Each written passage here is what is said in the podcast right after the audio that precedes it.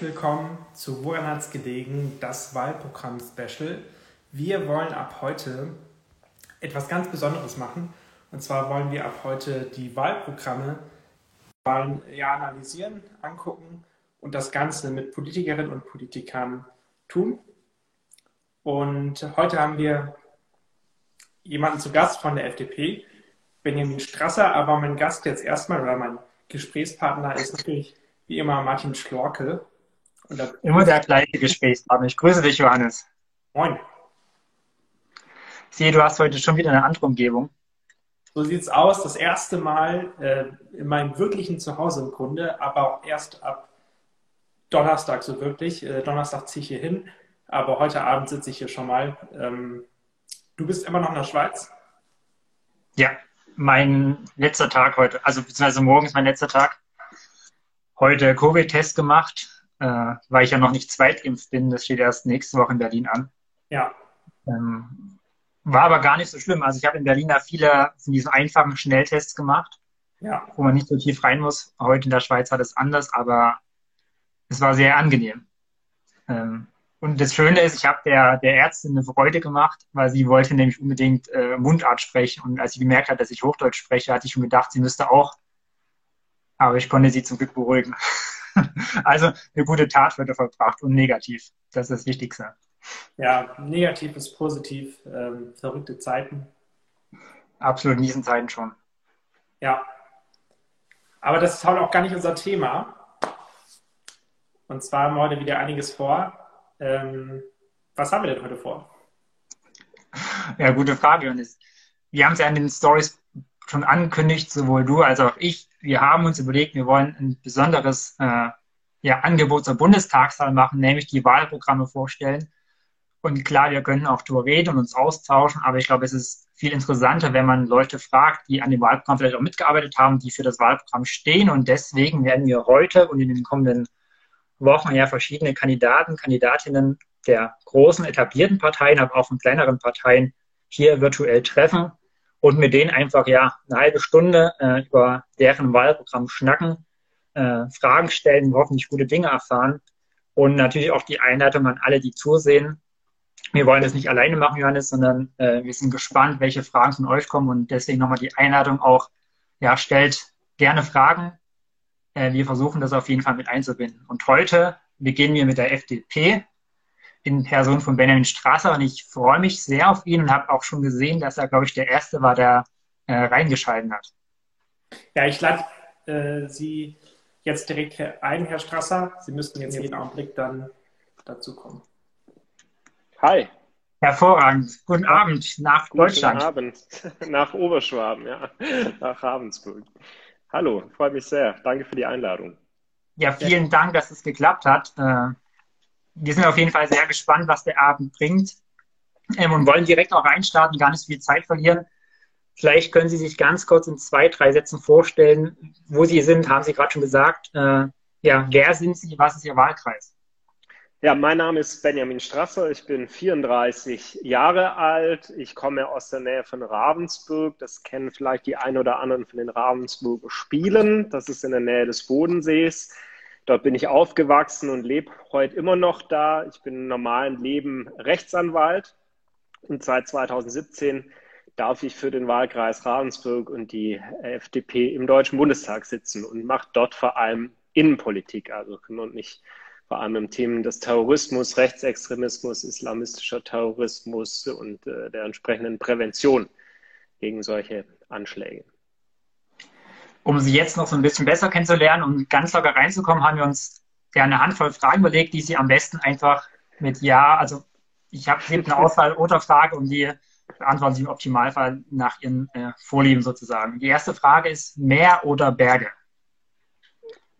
Eher Meer ausgiebiger Sommerurlaub oder Wahlkampf?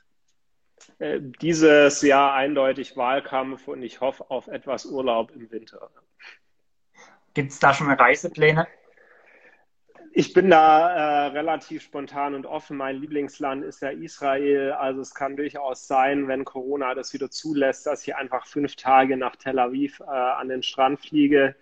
Äh, und wenn das nicht geht, dann äh, mhm. durchaus Berge. Wir, wir leben hier ja in der Nähe von Österreich und Italien und vielleicht geht es dann alternativ ein paar Tage nach Südtirol. Israel klingt auf jeden Fall sehr verlockt, muss ich zugeben. Definitiv kann ich jedem nur empfehlen, da mal hinzureisen. Ja, das unterschreibe ich definitiv. Sport oder auf dem Sofa entspannen? Auf dem Sofa entspannen. Sind Sie Früh- oder Spätaufsteher? Eigentlich im normalen Leben Spätaufsteher, aber wenn man Abgeordneter ist, ist das unglaublich schwer, dieses schöne Ritual zu pflegen. Ja. Winter oder Sommer? Sommer. Nutella mit oder ohne Butter? Ohne. Twitter oder Instagram? Mm, das hat beides was für sich. Ich twitter unglaublich gern, weil man so kurze äh, Statements raushauen kann, aber auch Insta Live mache ich gerne. Also schwer sich da zu entscheiden. Aber vielleicht eher. Instagram, weil da die Leute netter sind wie bei Twitter. Die letzte Frage: Bundestagskantine oder Currywurst um die Ecke? Mm, Currywurst um die Ecke. Bevor wir dann richtig jetzt mit dem Wahlprogramm starten, aktuell dominiert Afghanistan nicht nur das politische Weltgeschehen, sondern auch die Medien. Deswegen da vielleicht noch zuvor zwei Fragen. Viele Ortskräfte und Leute, die Deutschland und Deutschland unterstützt haben vor Ort, sind noch nicht evakuiert und es sieht aktuell auch nicht so gut aus hat die Bundesregierung oder was genau hat die Bundesregierung falsch gemacht? Was schätzen Sie?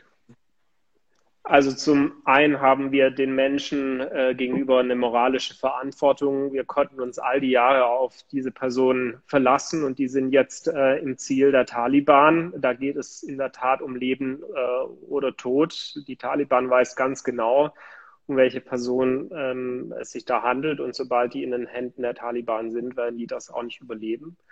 Äh, und der zweite Punkt ist, man stellt sich dann schon die Frage, welche Vorbereitungen hat dann eigentlich die Bundesregierung getroffen? Wir wissen zumindest seit einem halben Jahr, dass der Afghanistan-Einsatz endet. Und noch vor wenigen Wochen hat Heiko Maas ja im Deutschen Bundestag in der Regierungsbefragung gesagt, er könne sich nicht vorstellen, dass die Taliban äh, in den kommenden Wochen wirklich das Land erobert. Das war eine krasse Fehleinschätzung.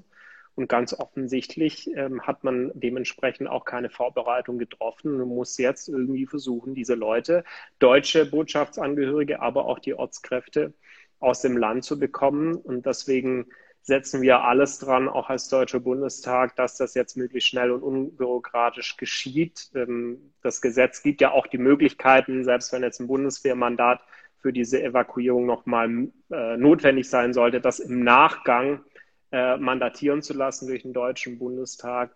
Und wir haben jetzt verschiedene Sondersitzungen. Wir haben eine Sondersitzung des Verteidigungsausschusses in dieser Woche. Wir haben eventuell nochmal eine Sondersitzung des Innenausschusses vor der nächsten Woche. Also wir drängen da als Parlament insgesamt jetzt auch drauf, äh, dass wir dort informiert werden und dass wir in einer gemeinsamen Kraftanstrengung das noch retten, was zu retten ist.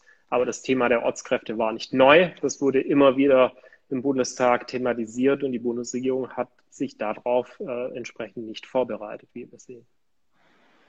Neben den Ortskräften gibt es ja auch Hunderttausende von Menschen, die auch wegen der Taliban äh, äh, das Land verlassen wollen. Äh, droht uns eine neue Flüchtlingswelle? Wie schätzen Sie das ein? Ja, also das ist schon entscheidend, dass man die Fehler nicht wiederholt, die man beispielsweise 2015 im Bürgerkrieg in Syrien gemacht hat. Also dass man sehr spät erst auf humanitäre Hilfe gesetzt hat, dass man ähm, die Länder, die jetzt als erstes die Zielländer werden, also Pakistan, Turkmenistan, Iran und andere, äh, die da äh, in unmittelbarer Nachbarschaft sind, dass man schaut, dass man dort humanitäre Hilfe leistet, diese Menschen so versorgt, dass sie eben nicht über Tausende von Kilometern äh, sich auf diesen gefährlichen Weg machen müssen nach Europa. Das ist ein ganz entscheidender Faktor und Umstand. Und da können wir nur aus den Fehlern lernen, die man 2015 mhm. gemacht hat. Harter Schnitt jetzt zum Wahlprogramm. Im Wahlprogramm, ja, die Zeit ist knapp, es sind viele Themen. Ähm, Im Wahlprogramm fordert die FDP eine bundesweite Schweigeminute am 27. Januar in Gedenken an die Opfer des Nationalsozialismus. Welchen Effekt aufmachen sich oder warum steht diese Forderung in Ihrem Wahlprogramm drin? Also das ist natürlich nur eine von vielen Forderungen, äh, was zum einen das Gedenken an die Shoah angeht. Wir wollen, dass man da eine, eine, engere Bindung bekommt als Gesamtgesellschaft. Wir haben ja den 27. Januar als Gedenktag, die Befreiung des KZ Auschwitz-Birkenau. Aber man merkt schon, dass für viele Menschen in Deutschland dieser Tag noch nicht mehr so sehr die emotionale Bedeutung hat. Und wir glauben, wenn wir das ähnlich wie in Israel von einer nationalen Schweigeminute ähm, wenn wir sowas machen, dass wir das stärker in das Bewusstsein auch der Bevölkerung nochmal bekommen, was unsere historische Verantwortung angeht. Hm, aber das allein wäre mir jetzt zu wenig. Wir haben ganz viele andere Vorschläge, was, was das Thema Antisemitismusbekämpfung und vor allem jüdisches Leben in Deutschland sichtbar machen angeht. Wir feiern dieses Jahr 1700 Jahre dokumentiertes jüdisches Leben in Deutschland. Und das sind nicht nur, waren nicht nur geprägt von schrecklichen Pogromen und Verfolgungen, sondern vor allem auch von ganz vielen Jüdinnen und Juden, die ja unglaublich viel Gutes auch für unsere Gesellschaft bewirkt haben und immer noch bewirken. Und das muss auch eine Aufgabe von Politik sein, diese Vielschichtigkeit jüdisches Leben, von jüdischem Leben in Deutschland äh, im, im Bewusstsein der Mehrheitsgesellschaft zu verankern. Wie kann dieser Kampf gegen Antisemitismus konkret aussehen? Weil das ist ja also ist ja ein Punkt, den viele haben, was viele als Ziel haben, aber so die konkrete Umsetzung, das ist ja das, woran es meistens scheitert oder was nicht zu Erfolg führt. Wie, wie schätzen Sie das ein? Was sind da konkrete Maßnahmen, die man ergreifen kann? Also ich glaube, das erste oder die wichtigste Erkenntnis ist, dass Antisemitismus nicht nur ein Problem von Jüdinnen und Juden in Deutschland ist, sondern es ist ein Problem der Mehrheitsgesellschaft. Und deswegen ist ganz entscheidend, dass sich in diesem Kampf äh, auch Nicht-Juden und Nicht-Jüdinnen einsetzen, weil es eben darum geht, dass wir das Versprechen unseres freiheitlichen Rechtsstaates in allen Bereichen mit Leben erfüllen. Also dass jeder so leben kann und darf, wie er das möchte und dass niemand Angst haben muss, seine Religion nach außen zu zeigen und zu leben. Und das ist leider so, dass Jüdinnen und Juden in Deutschland eben nicht frei ihre Kippa beispielsweise auf der Straße tragen können, dass man nicht den Davidstern als Halskette zeigen kann, dass Synagogen Hochsicherheitstrakten äh, gleichen. Das alles ist leider notwendig, weil die Alltagserfahrung der Menschen eben die ist, dass Antisemitismus real ist und dass er von ganz unterschiedlichen Richtungen kommt. Eben nicht nur von Rechtsextremisten, sondern auch äh, aus der linksextremen Ecke bei Corona-Demonstrationen bis hin äh, zu dem Umstand, äh, des äh, muslimischen Antisemitismus, den wir ja vor allem äh, dann erleben, wenn es in äh, Israel im Bereich des israelisch-palästinensischen Konflikts hoch hergeht. Ähm, da wird eben nicht vor der israelischen Botschaft demonstriert, sondern vor Synagogen. Da fliegen Molotow-Cocktails.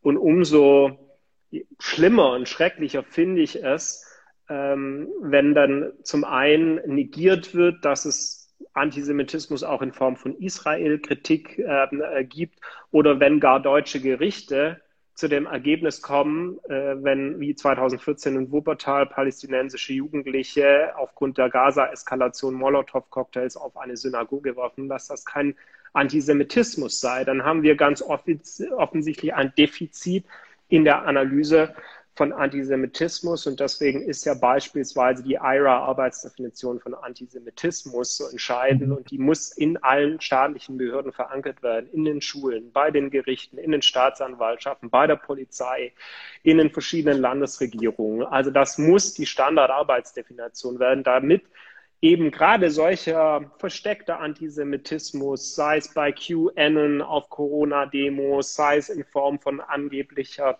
und sogenannter Israel-Kritik, ähm, dass das auch von den Sicherheitsbehörden erkannt und bekämpft wird. Und aus diesem Grund sprechen Sie sich im Wahlprogramm ja auch klar gegen die BDS-Bewegung aus. Wäre ein anderer Schritt, äh, entsprechende Demonstrationen äh, zu verbieten, den Al-Quds-Marsch in Berlin, der normalerweise jährlich stattfindet, äh, oder auch die sogenannten Pro-Palästina-Demos?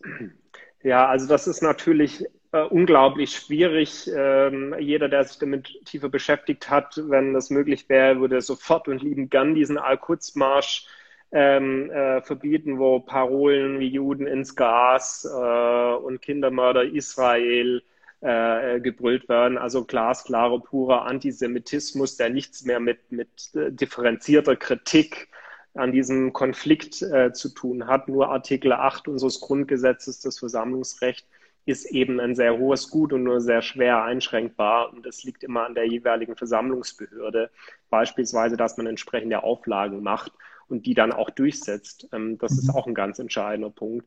Ähm, deswegen ist es schwer, so pauschal zu sagen, wir verbieten Al-Quds im Sinne ja, einfach äh, dieser, dieser Veranstaltung. Aber was hilft, ist beispielsweise, was wir aus der Opposition jetzt raus erreicht haben mit dem Verbot der Hisbollah als Terrororganisation als Ganzes, dass beispielsweise die Flaggen, Symbole von Hisbollah nicht mehr gezeigt werden dürfen und dass man den Sicherheitsbehörden ein Instrument in die Hand gibt, diese Strukturen auch zu zerschlagen. Sehen Sie die Fragen, die im Chat sind? Da kommt nämlich gerade eine Frage rein zum Volksverhetzungsparagraphen. Wie steht die FDP dazu? Also wir wollen den nicht abschaffen, sondern es gibt natürlich rote Linien äh, in Deutschland, auch in der Meinung. Ähm, Meinungsfreiheit äh, heißt nicht, dass man äh, alle beleidigen und, und verhetzen darf, sondern es gibt äh, rote Linien, wo es auch schlichtweg äh, um, um die Integrität und das Leben anderer Menschen geht. Das hat auch was mit dem gesellschaftlichen Klima zu tun, das man dadurch schafft. Und deswegen, glaube ich, sollte das ein Gemeinschaft, äh, gemeinschaftlicher Grundkonsens sein, dass Volksverhetzung jetzt nicht mehr Teil einer einer äh, pluralen, vielfältigen Meinungslandschaft ist, sondern dass das strafbar sein muss und es ja auch immer gerichtlich überprüfbar äh, ist. Mhm. Es ist jetzt nicht so, dass die Regierung dann entscheidet, was im konkreten Fall Volksverhetzung ist und was, was einfach nur eine sehr pointierte Meinung, ähm, sondern das entscheidet äh, in einem Rechtsstaat zu Recht die Rechtsprechung. Wieder harter Cut. Wir machen jetzt mal so ein kurzes Frage-Antwort-Spiel. Was wünschen Sie sich? Eine FDP-Regierung unter Laschet, Baerbock oder Scholz?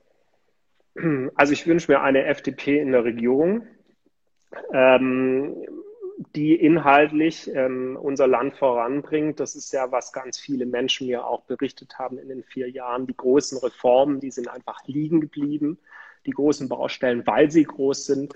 Und was es braucht, ist eine, eine, Bundesregierung, die beispielsweise bei der Digitalisierung, also wie wollen wir denn leben? Nicht nur, wie kriegen wir jetzt endlich mal schnelles Internet, das ist eine Grundlagenfrage, ähm, aber was machen wir denn, wenn es da ist? Wie sieht mhm. die Mobilität der Zukunft aus? Wie schaffen wir echte digitale Bildung? Das haben wir bei Corona ähm, gesehen. Wie äh, kommen wir zu einem besseren Schutz unserer bürgerlichen Freiheitsrechte? Auch ein Thema, das Corona offenbart hat, dass es eben nicht selbstverständlich ist, sondern wo es einen Anwalt für Freiheit braucht. Wie schaffen wir Wachstumsimpulse, wo es auch um den Erhalt von Arbeitsplätzen geht? Ich komme aus einem Bundesland, das nicht nur von Corona betroffen ist, sondern auch vom Umbau der Automobilindustrie. Also wie, wie gelingt es uns, dass es hier nicht zu einem Strukturbruch kommt, sondern dass wir äh, den Klimawandel den Klimaschutz so gestalten, dass es auch noch Arbeitsplätze für die Menschen äh, gibt, deren Jobs wahrscheinlich dann verloren gehen werden. Also es sind ganz große, ganz fundamentale Fragen und da haben wir ein paar Ideen, über die wir reden werden.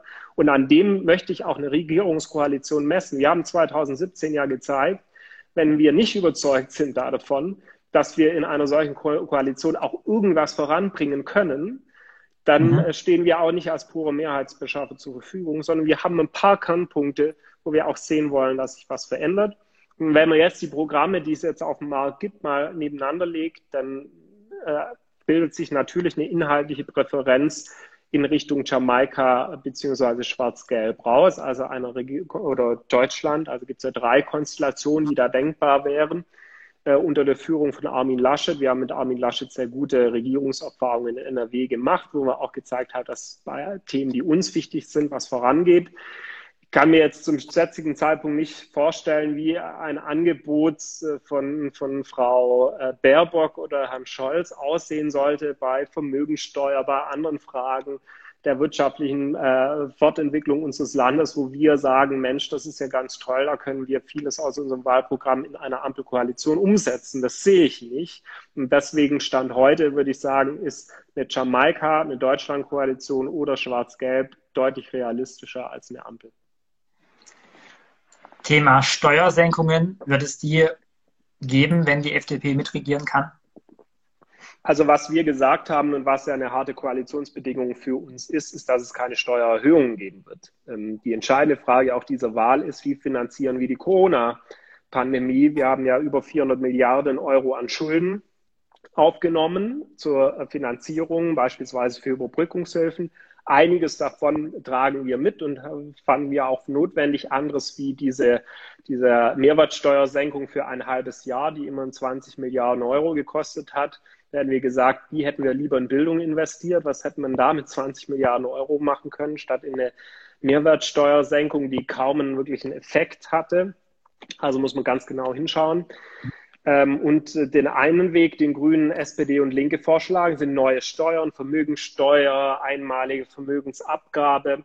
Und zu was wird denn das führen? Äh, da geht es nicht um die Reichen, sondern da geht es um Tausende, Hunderttausende von Familienbetrieben in Deutschland, wo ja äh, die Einkommensteuer zugleich auch die Betriebssteuer im Prinzip ist, die sehr gelitten haben unter Corona. Und wenn ich da jetzt sage, jetzt gehe ich voll mit der Vermögenssteuer rein oder erhöhe die Einkommensteuern, dann trifft es nicht den, den äh, Robert Geißen auf seiner Yacht irgendwo im Mittelmeer, sondern trifft das den kleinen Handwerksbetrieb, der aus diesen Einnahmen und Gewinnen ja auch die Investitionen refinanzieren muss. Also wer kauft denn die Drohne im Handwerksbetrieb, ja, um das Dach auszumessen? Woher finanziert sich das? Finanziert sich nämlich aus dem Einkommen dieses Handwerksmeisters oder der Handwerksmeisterin. Deswegen sagen wir, unser Ziel ist erstmal keine Steuererhöhung, sondern im Gegenteil, wir wollen schrittweise gezielt Steuerentlastung schaffen. Warum? Weil wir Wachstumsimpulse brauchen. Wie 2008 aus der Finanzkrise wollen wir aus dieser Corona-Pandemie durch Investitionen, durch Wachstum herauswachsen, um eben diese Kosten der Pandemie bezahlen zu können und Arbeitsplätze zu erhalten. Da würde ich vielleicht noch eine Frage stellen. Äh, nicht zwingend dazu, aber wen ab 16 oder ab 18? Ähm, wofür ist die FDP? Also wir haben das sehr strittig bei unserem Parteitag diskutiert und es ist auch großer Erfolg gerade der jungen Gruppe in der Bundestagsfraktion. Also das sind alle bis äh, 40 Jahre in der jungen Gruppe, die da dafür sind, äh, meiner, meiner Fraktion, also ich auch. Äh, und der jungen Liberalen. Wir haben das auf dem Bundesparteitag vor einem Jahr zur Abstimmung gestellt. Wir haben diese Abstimmung gewonnen und wir treten als Freie Demokraten für ein Wahlrecht ab 16 Jahren auf Bundesebene ein. Europäische Armee, ja, nein, vielleicht? Ähm, das, das ist eine perspektivische Entwicklung, die wir unterstützen. Wir wollen das aber auch kombinieren mit einem europäischen Bundesstaat, einem föderalen europäischen Bundesstaat. Ich glaube, in der Krise, in der Europa auch ist und die Europäische Union, brauchen wir eine ganz fundamentale Neuordnung. Wir äh, wollen die Rolle des Parlaments stärken, also dass das Europäische Parlament die Kommission auch wählen und abwählen kann, dass das Europäische Parlament zur zentralen Gesetzgebungsinstitution in Europa wird, weil es eben direkt auch von den Europäerinnen und Europäern äh, gewählt wird. In den, eine solche Strukturreform der Europäischen Union, eine, also ein föderaler Bundesstaat, ähm, äh, gliedert sich dann auch eine solche europäische Armee ein. Das ist unser mittelfristiges Ziel, aber ehrlicherweise werden wir das auch nicht jetzt in vier Jahren erreichen können. Zum Thema Europa noch eine Frage. Nord Stream 2, wie steht die FDP dazu? Wir haben ja ähm, auf, aufgrund äh, ähm, dem Umgang Nawalny und anderer ähm, Oppositionspolitiker in Russland durch Putin äh, und den Kreml ein Moratorium ähm, von Nord Stream 2 gefordert. Äh, Putin versteht nur harte Sprache und klare Kante und Konsequenz. Ähm, die Bundesregierung hat sich anders entschieden. Das halten wir äh, für einen Fehler. Nord Stream 2 wird jetzt zu Ende gebaut. So wie ich das sehe, ich bin jetzt kein Außenpolitiker, also da nicht ganz in den Details drin. Aber so wie ich das sehe, wird sich daran wahrscheinlich auch nichts wirklich mehr ändern lassen. Nord Stream 2 wird jetzt zu Ende gebaut werden. Aber äh, diplomatisch ist es der falsche Weg, den man gegangen hat, weil man vor Russland eingeknickt ist und weil man äh, eben nicht dafür gesorgt hat, dass äh, Nawalny und andere möglichst schnell wieder äh, entlassen werden aus der, aus der Haft. Dann würde ich noch eine Frage stellen. Ähm, die FDP hat sich ja das Motto gegeben, nie gab es mehr zu tun. Welche drei Themen sind denn die drei Themen, die am schnellsten angegangen werden müssen? Also ich glaube, das wichtigste Thema für uns ist das Thema der Bildung. Äh, also wie schaffen wir Bildungschancen für alle, weil es etwas mit dem sozialen Aufstiegsversprechen einer Gesellschaft äh, zu tun hat, das vor vielen Jahren noch gegolten hat, wo die Herkunft nicht entscheidend war, sondern wo jede und jeder durch eigene Anstrengungen, durch eigene Kraft sich nach oben arbeiten konnte in dieser Gesellschaft. Und dieses Versprechen können wir so nicht mehr einlösen. Also ein Kind, das in einer Hartz-IV-Familie aufwächst, hat unglaublich äh, schwere Chancen, dort rauszukommen, obwohl es Talente hat. Und jeder Mensch hat Fähigkeiten und Talente. Und deswegen ist es entscheidend, wie wir ein Bildungssystem äh, in Deutschland gestalten. Wir wollen weg von dem Bildungsföderalismus. Wir wollen mehr ähm, gesamtstaatliche Verantwortung auch bei der Finanzierung im Bildungssystem. Wir schlagen beispielsweise vor, äh, ein Prozentpunkt der Mehrwertsteuereinnahmen zusätzlich in Bildung zu investieren bundesseitig. Das wären immerhin 2,5 Milliarden Euro jährlich. Äh, wir haben den Umstand, dass äh, in der OECD also fünf Prozent des BIP im Schnitt von, von den Mitgliedstaaten der OECD in Bildung investiert wird. In Deutschland sind es nur vier Prozent, also deutlich zu wenig. Wir wollen mehr vergleichbare Standards zwischen den äh, Bundesländern und wir wollen Talentschulen einrichten, so wie wir es in Nordrhein-Westfalen in der Regierungsverantwortung schon gemacht haben. Was heißt Talentschule? Eben Schulen mit zusätzlichen Mitteln ausstatten, nicht dort, wo es den Leuten eh schon gut geht, wo sich Eltern vielleicht auch Nachhilfe leisten können, sondern gerade in den Brennpunkten, gerade da, wo es schwierig ist, also in Berlin-Neukölln beispielsweise, um die Kinder zu unterstützen, äh, aus diesen Strukturen rauszuwachsen. Wenn wir jetzt an, an Corona denken, äh, an die Entwicklung des Impfstoffes, da hat es ja gezeigt, was möglich ist, ähm, zwei Menschen mit Zuwanderungsgeschichte, die hier groß geworden sind in Deutschland, ähm, die auf den Erfindergeist gesetzt haben, die in die Gründung gegangen sind und die es geschafft haben, innerhalb von einem, einem Jahr einen Impfstoff gegen Corona zu entwickeln. Das ist doch eine wirklich tolle Geschichte und wir wollen, dass es mehr solche Geschichten gibt. Wir wollen den German Dream erfüllen. Also das ist der eine Punkt. Ähm, der zweite Punkt, ähm, ist natürlich die, Frage der Sicherung des Wohlstands äh, und, und, der Arbeitsplätze. Ähm, Corona, Corona-Pandemie hat Folgen, ähm, auch Langzeitfolgen, wenn wir in die Innenstädte äh, schauen, wie viele Läden schließen mussten wegen Geschäftsaufgabe. Äh, wenn wir schauen, dass wir in einem internationalen Wettbewerb stehen, wie stellen sich denn USA, China, andere Staaten jetzt auf für diese Post-Corona- äh, Area, dann sehen wir, dass die ja ganz gezielt beispielsweise auf das Thema ähm, Unternehmenssteuerreformen drängen. Wir haben mit in Deutschland die höchsten Unternehmenssteuern weltweit oder die Steuerbelastung insgesamt weltweit. Und wenn wir wollen, dass wir Arbeitsplätze in Deutschland halten, weil unsere Unternehmen eben im internationalen Wettbewerb ganz viele stehen, dann müssen wir da ran. Und ein dritter Punkt, der uns wichtig ist, ist Klimaschutz äh, durch Technik äh, ähm, und durch einen harten CO2-Deckel. Der Klimaschutz ist, äh, der Klimawandel ist eine Bedrohung für uns, für unsere Gesellschaft, für die Zukunftschancen der jungen Generation und derjenigen, die noch kommen. Aber die entscheidende Frage ist ja, wie ähm, sparen wir jetzt möglichst schnell, möglichst effizient und bezahlbar CO2 ein? Und dass die CO2-Steuer aus unserer Sicht der falsche Weg, weil es das Prinzip Hoffnung ist. Das haben wir bei der Ökosteuer schon mal ausprobiert und gesagt hat, jetzt erhöhen wir denn die Steuern auf den Sprit und dann werden die Leute schon weniger Auto fahren. Was man stattdessen gemacht hat, ist damit die Rente zu finanzieren. Die Leute sind nicht weniger Auto gefahren und ähnliches versucht man jetzt mit der CO2-Steuer. Wir schlagen stattdessen einen harten CO2-Deckel ähm, vor. Also dass wir können ja beim eineinhalb Grad Ziel ganz genau berechnen, wie viel CO2 dürfen wir pro Jahr noch ausstoßen, damit ähm, wir die Klimaziele von Paris erreichen. Und diese CO2-Menge wird von Jahr zu Jahr äh, weniger. Und das bedeutet, diejenigen, die möglichst schnell und effizient Gel äh, CO2 einsparen können, sparen Geld. Und die, die sich an diesem Prozess nicht beteiligen müssen, werden von Jahr zu Jahr mehr äh, bezahlen müssen. Ähm, und äh, ich glaube, dass dieser Weg deutlich erfolgsversprechender ist wie der Weg einer CO2-Steuer. Das wären so die drei wichtigsten Topics. Natürlich als Bürgerrechtsliberaler und Innenpolitiker wüsste ich noch ganz viel in meinem Bereich, was ich alles ändern wollte, aber es waren ja nur die drei wichtigsten Punkte gefragt. Ich würde nochmal zum Emissionshandel, den Sie ja gerade beschrieben haben, nachhaken. Den gibt es ja nun auch schon länger. Äh, und der Erfolg ist jetzt nicht so messbar, dass man die Ziele einhält, die man erreichen möchte. Paris zum Beispiel was ist jetzt bei den Vorschlägen neu oder anders, dass es dann doch möglich ist, diese Ziele einzuhalten?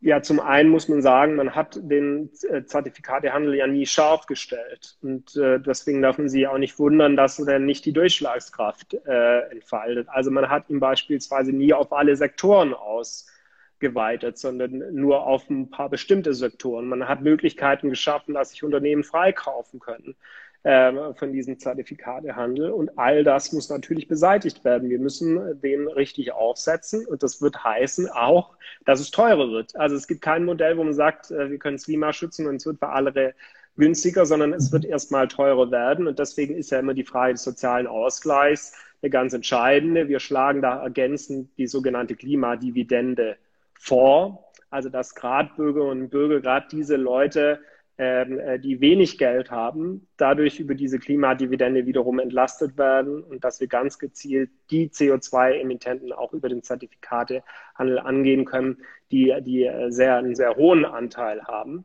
Und das Schöne an diesem Handel ist ja, dass wir ein marktwirtschaftliches Steuerungsinstrument haben und dass äh, die Emittenten gezwungen sind, sich zu überlegen, wie kriege ich denn möglichst schnell diese CO2-Ausstieg äh, gesenkt und möglichst günstig. Und diesen mhm. Anreiz habe ich bei einer CO2-Steuer nicht, wo ja der Staat einen Preis festlegen will. Wie, wie viel soll denn eine, CO2, äh, eine Tonne CO2 kosten?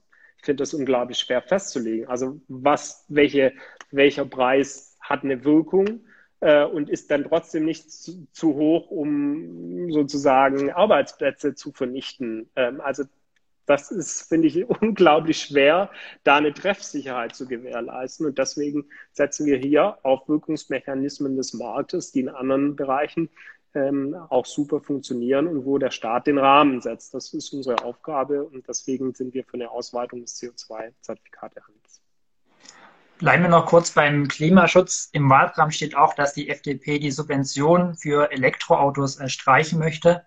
Äh, wie stellen Sie sich den Verkehr der Zukunft vor?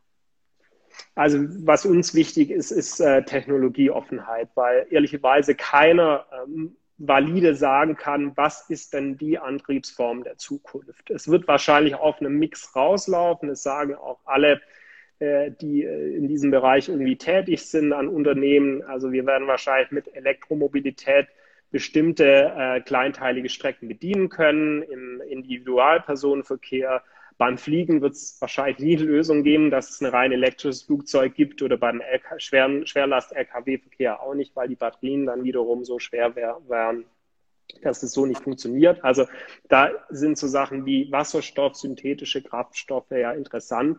Und ähm, selbst wenn ich sage, ich verbiete jetzt den Verbrennungsmotor, wo, was ich für eine falsche Entscheidung halte, es ist ja weniger entscheidend, was für ein Motor das ist, sondern was da reingefüllt wird. Und da haben wir mit dem Thema der synthetischen Kraftstoffe, die ja nicht anrechenbar sind auf den EU-Flottenverbrauch. Also es gibt gar keinen Anreiz momentan für Unternehmen da zu investieren in Forschung und Entwicklung, weil Politik ganz klar ähm, äh, die Leitplanken anders gestellt hat. Und jetzt behauptet sie doch her, die machen ja alle in Elektromobilität, deswegen machen wir, was die Unternehmen machen wollen. Nein, andersrum. Die Unternehmen haben sich danach ausgerichtet, was die Politik vorgeschrieben hat und das halten wir für den falschen Weg.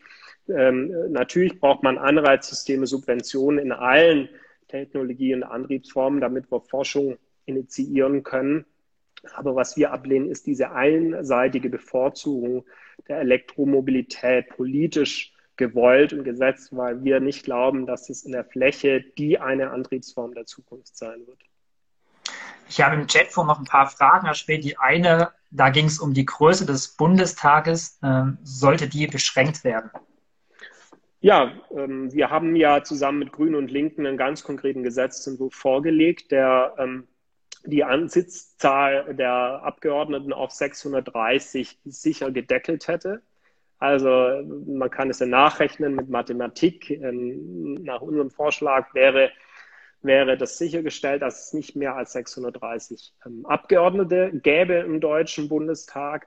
Dazu hätten wir die, die Anzahl der Wahlkreise reduziert. Das muss man, egal äh, was man machen will, im Zweitstimmenwahlrecht tun. Es gibt keine Lösung ohne Reduktion von Wahlkreisen. Da haben wir vorgeschlagen, von 299 auf 250 Wahlkreise runterzugehen und äh, den Anteil äh, der Sitze, die in einem Verhältniswahlrecht äh, ähm, ausgeglichen werden, leicht zu erhöhen, sodass wir mathematisch eben nie über diese 630 rüberkommen. Wir haben ja momentan 709 Abgeordnete und eigentlich sollten es 598 sein. Das hat die Union nicht mitgemacht. Die Union hat stattdessen ähm, äh, lauter Vorschläge vorgelegt, äh, also weder ein Gesetzentwurf noch anderes, nur Gastbeiträge geschrieben äh, von, von Wahlrechtsvorschlägen, die einseitig die Union bevorzugt hätte. Also es hätten alle Parteien verloren, außer die Union. Äh, teilweise wurden Vorschläge vorgelegt, die evident verfassungswidrig waren, die auch das Verfassungsgericht schon entsprechend kommentiert hatte.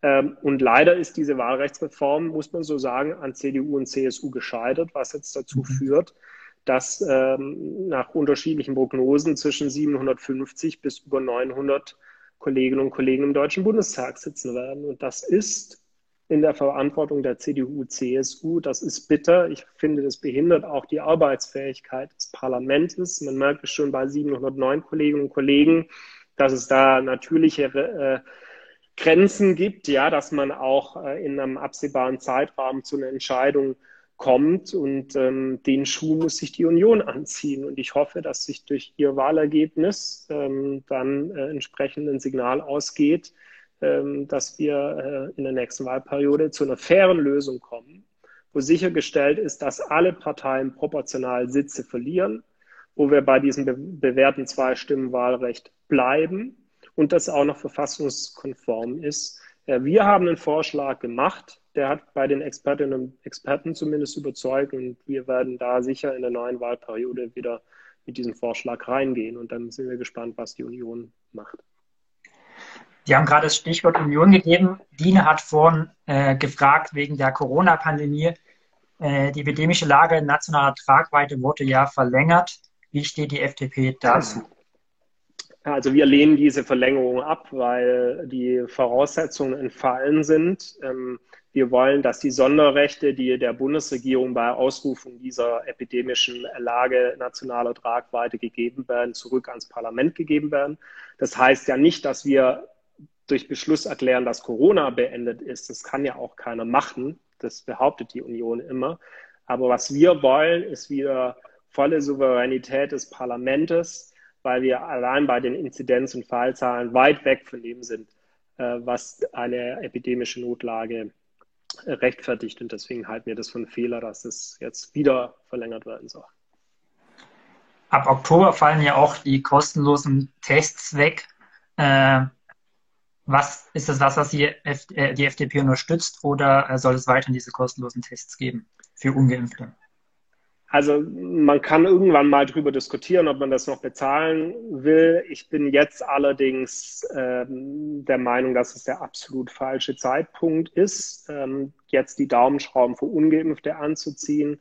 Wir stellen ja fest, dass beispielsweise viele Menschen bereit sind, wenn mobile Impfteams vorbeikommen, äh, sich impfen zu lassen, dass die Aufklärung nicht in allen gesellschaftlichen ähm, äh, Gruppen so vorangeschritten ist, dass man sagen kann, äh, da sind alle Leute informiert. Also niedrigschwellige Impfangebote, beispielsweise im Zusammenhang mit Kino, mit anderen Veranstaltungen. Bei mir im Wahlkreis hat man jetzt vor einem großen Supermarkt das mit sehr großem Erfolg gemacht, wo sich Leute haben impfen lassen, weil teilweise noch die Befürchtung da ist, irgendwie im Kreisimpfzentrum kriege ich keinen Termin und so weiter. Also es hat sich noch nicht überall wirklich durchgesprochen. Äh, wir müssen äh, das Thema der Drittimpfung dringend angehen, den sogenannten Impfbooster, Auffrischungsimpfungen. Also es gibt total viel zu tun, äh, dass wir gut vorbereitet in den Herbst gehen. Schulen ist ja auch nochmal so ein Punkt und deswegen halte ich es jetzt für einen falschen Zeitpunkt, Druck durch die Hintertür äh, über, äh, über das Thema ähm, ähm, Kostenpflicht ähm, für solche Tests ähm, zu gehen. Und ähm, wir haben das sehr kritisch gesehen in der Fraktion. Wir schließen das nicht für alle Zukunft aus. Mhm. Wenn wir wirklich so weit sind, äh, dass wir sagen, jetzt sind äh, 80 Prozent geimpft und es fehlen die letzten zwei Prozent beispielsweise und ähm, dass man sagt, okay, wer jetzt nicht mehr mitmachen will, muss es halt selber Zahlen, ähm, aber da ist ja noch viel Luft nach oben und wir noch den Umstand ja haben, dass wir gar nicht wissen, ob wir vielleicht deutlich mehr Leute schon geimpft haben, als es das RKI hergibt. Da gibt es ja auch andere repräsentative Studien und Zahlen. Also das ist auch nochmal ein Punkt, den man vielleicht vorher mal klären sollte. Wo stehen wir eigentlich in Deutschland? Weil Sie die Drittimpfung vorhin gerade angesprochen haben, in Israel gibt es die übrigens schon. So ähm, ist es, ja. Israel okay. hat einiges klüger gemacht als Deutschland. Ähm, Aber ich habe von irgendeinem Staatssekretär der Union, glaube ich, mal gehört, dass Israel und Deutschland dann nicht vergleichen könne, weil Deutschland ein Rechtsstaat sei. Da ist mir dann schon die Spucke weggeblieben. Ja. Also Israel ist eine Demokratie und ein Rechtsstaat, aber okay.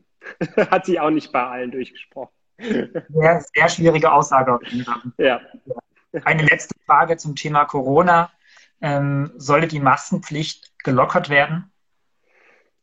Also ich glaube, das ist ein Punkt, den man als allerletztes machen äh, sollte. Wir wissen, dass es, äh, dass es ein Schutz ist, äh, dass es gerade bei in geschlossenen Räumen vor Infektionen schützen kann. Wir wissen ja noch bei Geimpften noch äh, nicht ganz sicher, äh, können die Virusüberträger sein, beziehungsweise wie hoch ist das äh, Risiko, wenn ich das Coronavirus habe, geimpft bin und nicht nicht erkranke, dass ich sozusagen andere, die noch nicht geimpft habe, infiziere. Deswegen bin ich bei diesem Maskenthema, wo ich sage, also mit der Freiheitsanschränkung könnte ich noch leben, wenn wir dafür möglichst äh, alle anderen gesellschaftlichen Bereiche, zumindest für Geimpfte und Genesene, wieder sofort ähm, äh, zur Verfügung stellen. Ich sehe das äh, übrigens sehr bedenklich, dass man das immer noch auch denjenigen, die zwei Impfungen durchhaben, ähm, äh, vorenthält, sondern wir müssen da gucken, dass wir jetzt den ersten Schritt für Genese und Geimpfte äh, gesellschaftliches Leben wieder in seinem ganzen Breitband äh, ermöglichen und bei den äh, anderen noch auf Tests setzen,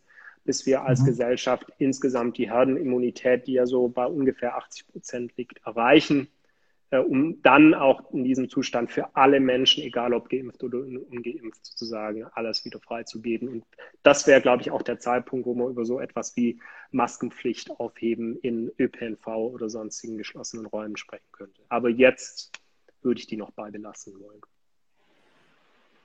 Herr Strasser, unsere Zeit ist leider schon vorbei.